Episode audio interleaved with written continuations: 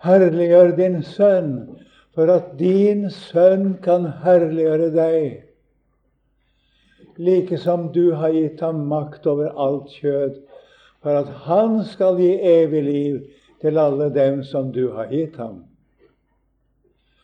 Og dette er det evige liv, at de kjenner deg, den eneste sanne Gud, og Han du utsendte, Jesus Kristus. Jeg har herliggjort deg på jorden idet jeg har fullført den gjerning som du har gitt meg å gjøre. Og nå herliggjør du meg, Far, hos deg selv med den herlighet jeg hadde hos deg før verden ble til. Jeg har åpenbart ditt navn for de mennesker som du ga meg av verden. De var dine, og du ga meg dem, og de har holdt ditt ord. Nå vet de at alt det du har gitt meg, er fra deg. For de ord som du ga meg, har jeg gitt dem, og de har tatt imot dem og kjent i sannhet at jeg er utgått fra deg, og de har trodd at du har elsket meg. Jeg ber for dem. Jeg ber ikke for verden, men for dem som du har gitt meg, for de er dine. Alt mitt er jo ditt, og ditt er mitt, og jeg er herliggjort i dem. Og jeg er ikke lenger i verden, men disse er i verden, og jeg kommer til deg. Hellige Far, bevar dem i ditt navn som du har gitt meg, for at de kan være ett like som vi. Da jeg var hos dem, bevarte jeg dem i, ditt navn som du har gitt meg, og jeg voktet dem, og ingen av dem gikk fortapt uten fortapelsens sønn for at Skriften skulle oppfylles. Men nå kommer jeg til deg, og dette taler jeg i verden for at de kan ha min glede fullkommen i seg. Jeg har gitt dem ditt ord, og verden har hatet dem, fordi de ikke er av verden, like som jeg ikke er av verden. Jeg ber ikke at du skal ta dem ut av verden, men at du skal bevare dem fra det onde. De er ikke av verden, like som jeg ikke er av verden. Hellige dem i sannheten. Ditt ord er sannhet. Like som du har utsendt meg til verden, har også jeg utsendt dem til verden. Og jeg helliger meg for dem for at også de skal være helget i sannhet. Men jeg ber ikke bare for disse, men også for dem som ved deres ord kommer til tro på meg. At de alle må være ett, like som du, Far, i meg og jeg i deg. At også de må være ett i oss, så verden kan tro at du har utsendt meg. Og den herlighet som du har gitt meg, den har jeg gitt dem. For at de skal være ett like som vi er ett. Jeg i dem og du i meg.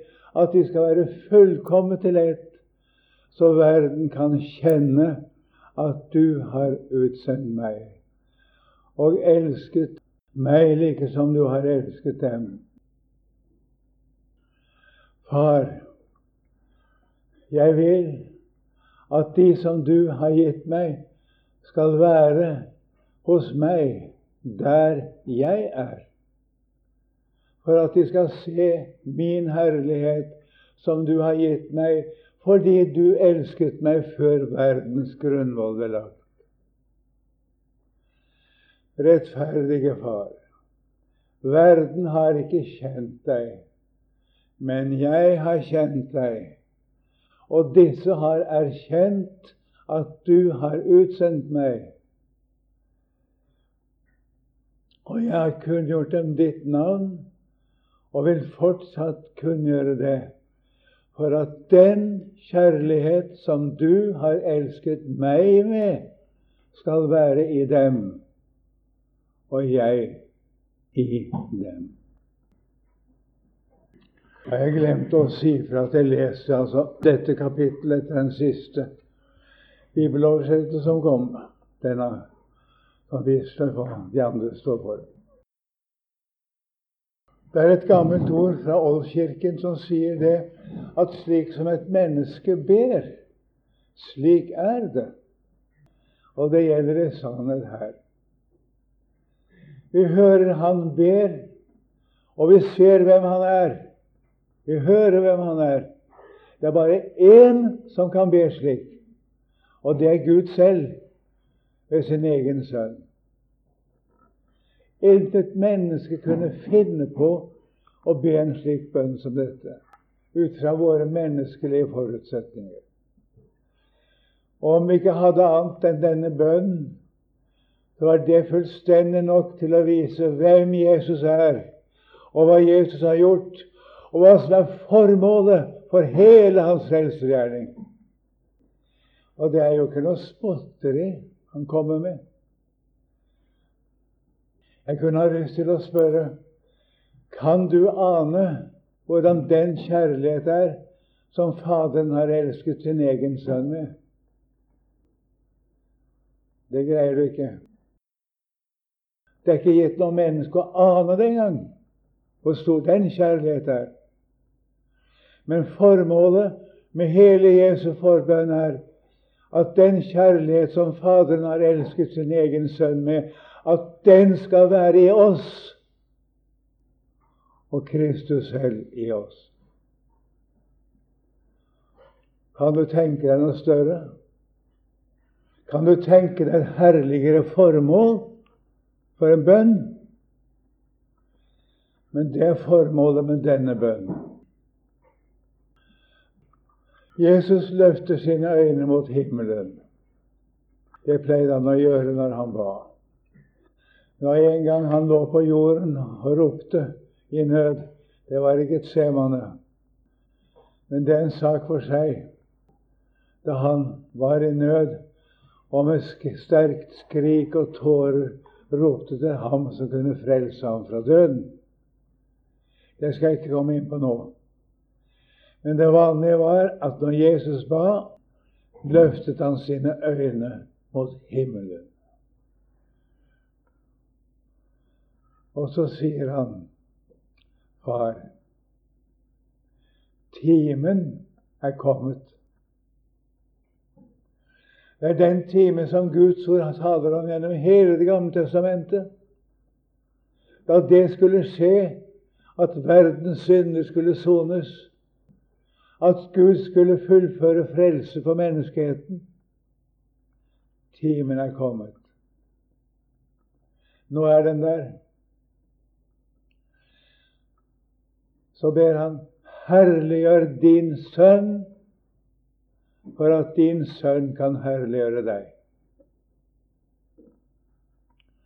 Jeg hørte en gang en som ba til Gud og sa, 'Herliggjør du meg for at jeg kan herliggjøre deg'? Og jeg måtte gå til ham og si det etterpå at den bønn der kunne bare Guds sønn be. Vi kan ikke si 'herliggjør du meg', at jeg skal herliggjøre deg. Det er en fornektelse av sannheten om oss selv å si det. Nå var det jo ikke det han mente som ba det, det var tankeløshet fra hans side. Men vi skal ikke være tankeløse når vi ber. Selv om det er godt at Herren kjenner våre tanker når vi ber annerledes enn vi burde, så skjønner han det likevel, hvis ellers forholdet er rett. Men altså Jesus kan be slik.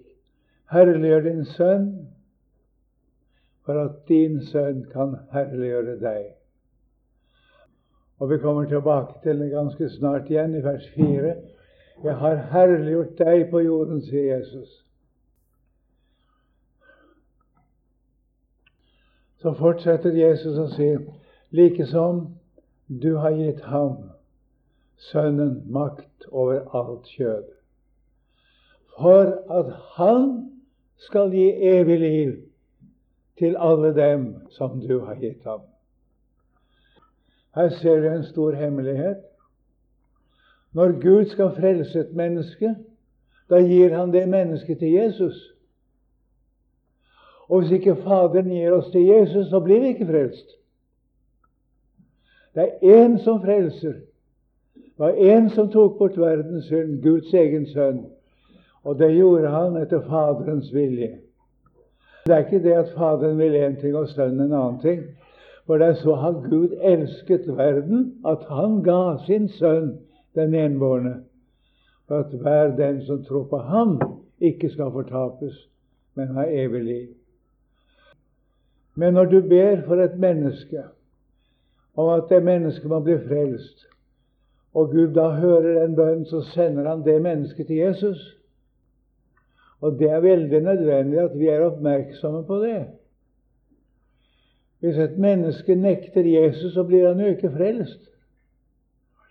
Den som nekter Sønnen, har heller ikke Faderen, sier Guds ord.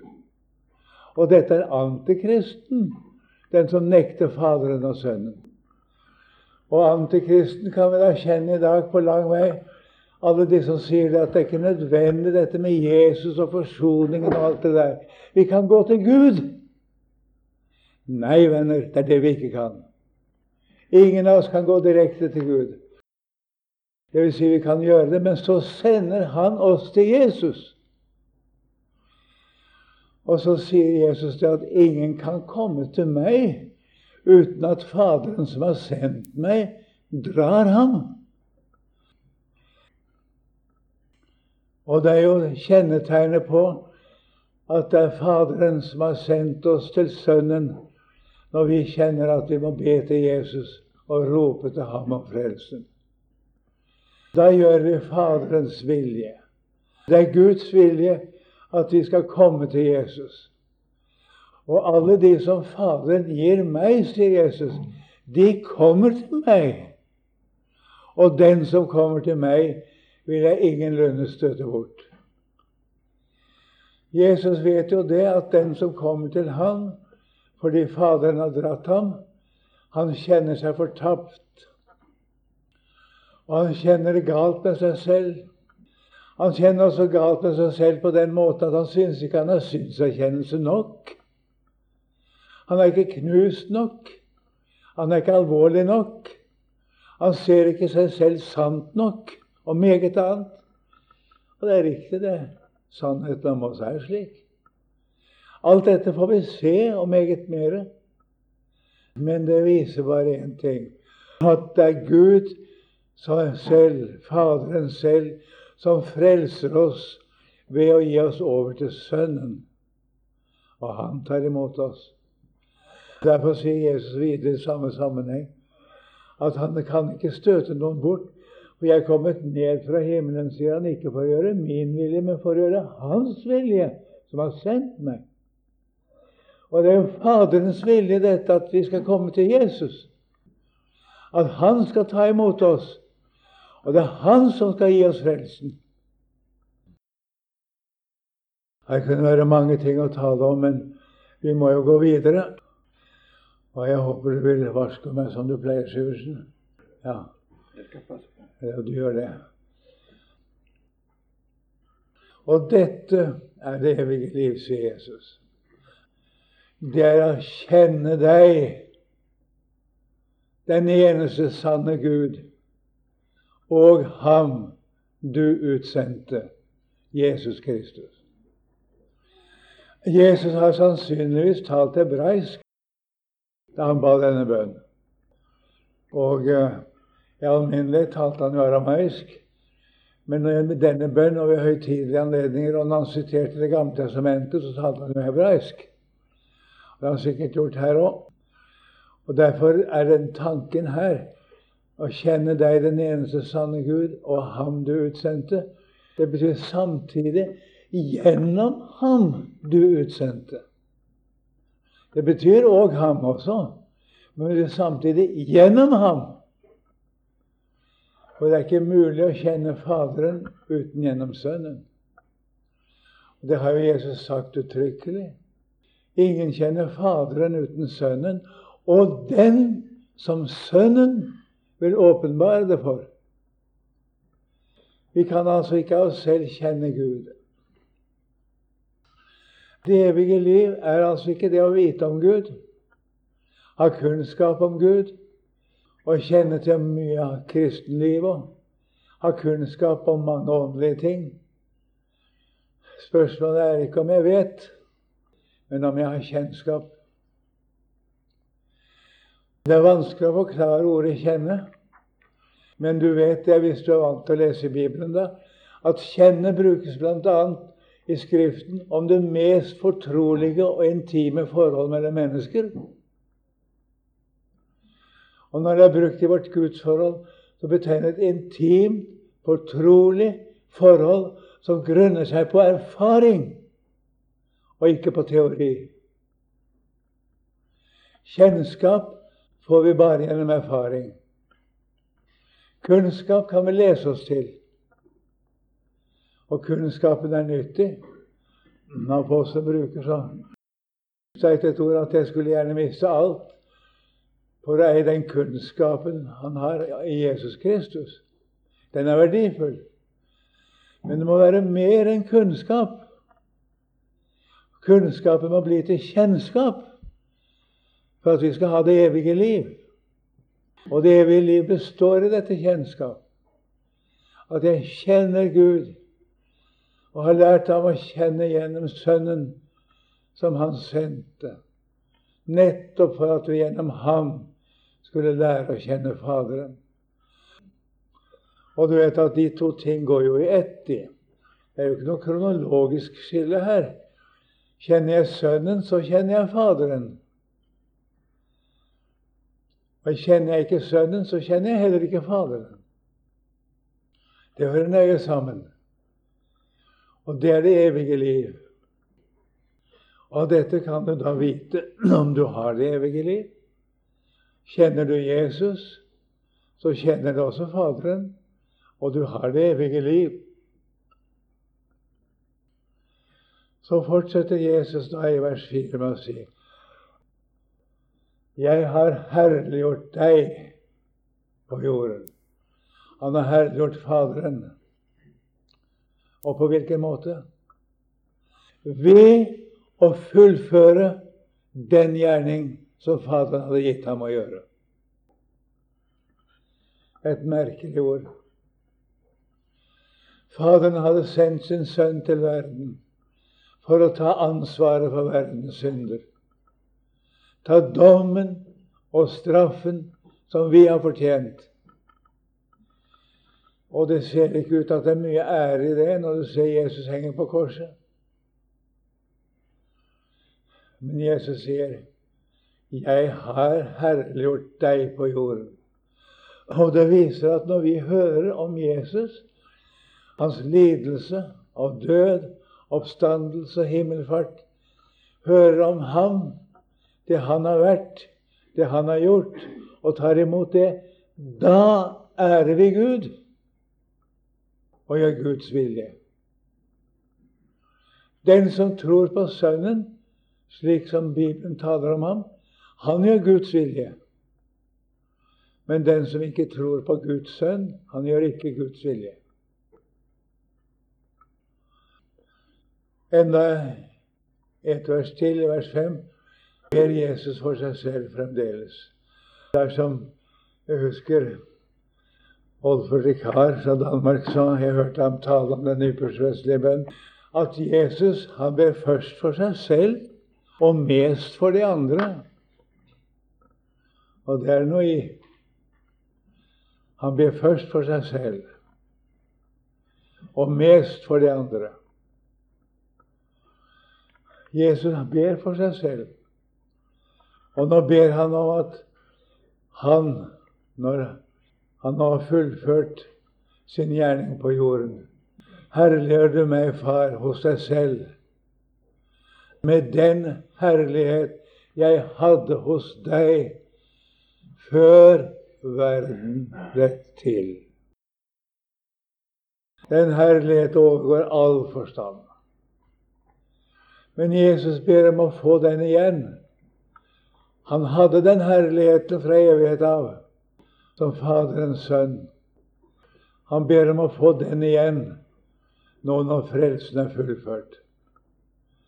Han går nå direkte til å fullføre den, og når det er gjort, skal han få igjen den herlighet han hadde hos Faderen før verden ble til.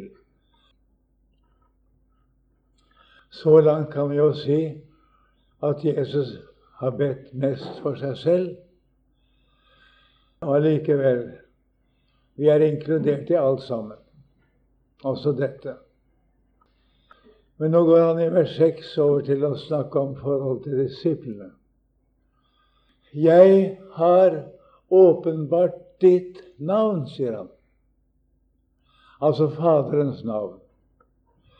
Det har han åpenbart for de mennesker som Faderen ga ham av verden. De var dine, og du ga meg dem. Og de har holdt ditt ord. Altså Faderen har gitt oss til Sønnen,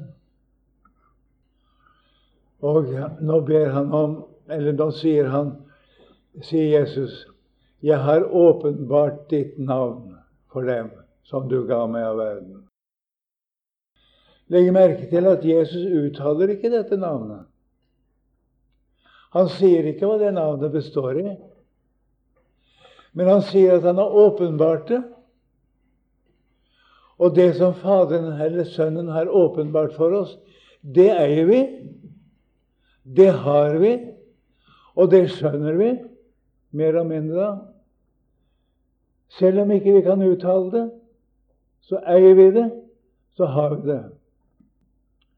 Og det viktigste av alt det Jesus har gjort for oss, er å åpenbare Faderens navn. Han slutter jo med å si det også, som dere ser i siste verset her. Jeg har kunngjort ditt navn for dem som du har gitt meg, og jeg vil fortsatt Eller jeg har, jeg har åpenbart eller kunngjort det, og jeg vil fortsatt gjøre det, sier Jesus. Og hensikten er for at den kjærlighet som du har elsket meg med, skal være i dem. Altså den kjærligheten som Faderen har elsket sin egen sønn med, og som overgår all forstand. Den eier vi når Jesus har åpenbart Guds navn for oss. Det er store ting vi taler om nå. Hvem kan uttrykke dette? Og hvem kan egentlig forstå dette? Men det er dette Jesus sier. Vi har jo et uttrykk for Guds navn i 2. Mosebok 3,14, hvor han altså sier 'Jeg er den jeg er', eller 'Jeg er den som er'. Og så skal du si til Israels barn altså Når de spør Moses hvem som har sendt ham, så skal du si 'Jeg er' har sendt meg til dere. Det er veldig stort å se i Det nye testamentet at dette navnet anvender Jesus på seg selv. Vi har Johannes 8, 24. Dersom dere ikke tror at jeg er den jeg er, da kommer dere til å dø i deres synder. Men altså den som tror at Jesus er den han er, han blir frelst. Og han sier det to ganger med kort mellomrom her. Når dere får opphøyt menneskesønnen fra jorden, altså korsfestet ham, da vil dere skjønne at jeg er den jeg er. At han er Gud. Og det gikk jo bokstavelig oppfyllelse. Da Jesus utåndet på korset, så var det en romersk offiser som sa Sannelig, denne er Guds sønn. Det skjønte han da Jesus utåndet på korset. Så dette er viktige ting.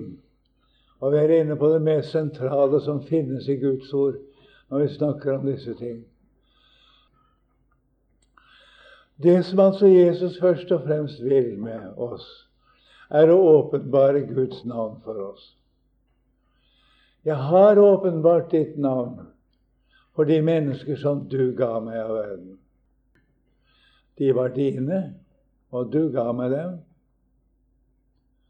Og så sier han og de har holdt ditt ord. Det betyr at de har tatt imot det Jesus forkynner. Jesus har forkynt Guds ord som ingen annen har gjort. Apostlene tok imot det ordet. De holdt det. Å holde Guds ord betyr ikke at jeg er som jeg skal være etter loven. Vi er jo gjerne opptatt med det når vi snakker om å gjøre Guds vilje. Vi skulle helst ha holdt budene, og det er jo sant nok, det, i og for seg. Men vi må jo bare innrømme at det er ikke et eneste bud som vi har holdt. Men Jesus har holdt dem alle. Og Jesus gjorde ikke det for sin egen skyld. Han gjorde det for vår skyld. Han gjorde det for at vi skulle få eie den rettferdighet som Faderen krever av oss i sin hellige lov. Den rettferdighet jeg har fått i Jesus, svarer akkurat til det loven krever. Og det er sagt i Romerne 3,21. Den rettferdighet som loven og profetene han taler om, den er åpenbart uten noen lov, står nøyaktig. Der pleier jo teologene å si at det er loven og profetene. Det betyr Det gamle testamentet, det. Og det gjør det selvfølgelig også. Men det er ikke egentlig det som skal sies der. Det som skal sies i Romerne 3,21, er at den rettferdighet som Gud krever, og må kreve av meg for å være rettferdig, den har jeg fått. Den har jeg fått uten betingelser. Den er åpenbart uten noen lov, står i grunnteksten. Uten at det i det hele tatt er knyttet betingelser til å ta imot den. Det er spørsmål om å høre og ta imot det som Jesus sier. Da holder vi Hans ord. Og noen annen måte kan vi ikke holde Hans ord på enn å takke og ta imot det som Jesus sier om seg selv. Han som du sier Jesus at disse apostlene som står omkring ham, de har holdt Guds ord. Nå vet de at alt det du har gitt meg, det er fra deg. For de ord som du ga meg, har jeg gitt dem. Og ser du hva det er apostelen har tatt imot? De ord som Faderen har gitt Sønnen, har Sønnen gitt sin apostler. Apostlene har tatt imot dem og overlevert dem til oss. Derfor skjønner du i dette ord, det vitnesbyrd vi har gjennom apostlene. Der møter vi det som Faderen har gitt sin egen sønn. Jeg husker en på Fjellhaug en gang siterte et sånt agrafon, som det heter. Det er visse ord som siterer etter Jesus, men som ikke står skrevet noe sted. Og et sånt agrafon. I flertall agrafa som han siterte. Så husker jeg Lindkjøm svarte, meget forstandig, og jeg var svært enig med ham. Jeg skal tro dette ordet hvis det kan påvises at det er gitt gjennom apostlene. Ellers vil han ikke tro det. Og det er sant.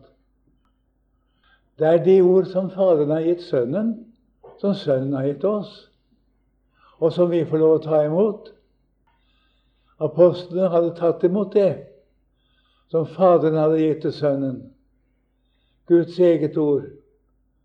Og det er det vi har i Skriften, både i Det gamle og i Det nye testamentet. I Gamle testamentet er det gitt gjennom profetene, i Nye testamentet gjennom apostlene og dem som har vært sammen med Jesus der. Det er først når vi får se dette, at vi skjønner hva Bibelen er for noe. Bibelen er ikke hvilken som helst tale om Jesus. Det er ikke en løs tale om Jesus, men det er et ganske bestemt budskap. Og den inneholder akkurat det som Faderen selv har gitt Sønnen, og som Sønnen så har gitt videre til dem som han har brukt for å meddele sitt budskap til menneskeheten. Dette er vel verdt for oss å ha klart for oss når vi leser i Det nye testamentet. Jeg studerer på om ikke jeg skulle stanse der nå. Hva? Ja, jeg tror det. Og som Gud vil, og gir oss den nåde, så fortsetter vi her neste gang vi har møtekilden. Det blir altså den 13. februar, om Gud vil. Nå må vi takke deg, Herre, for dette ubegripelige budskap du har gitt oss.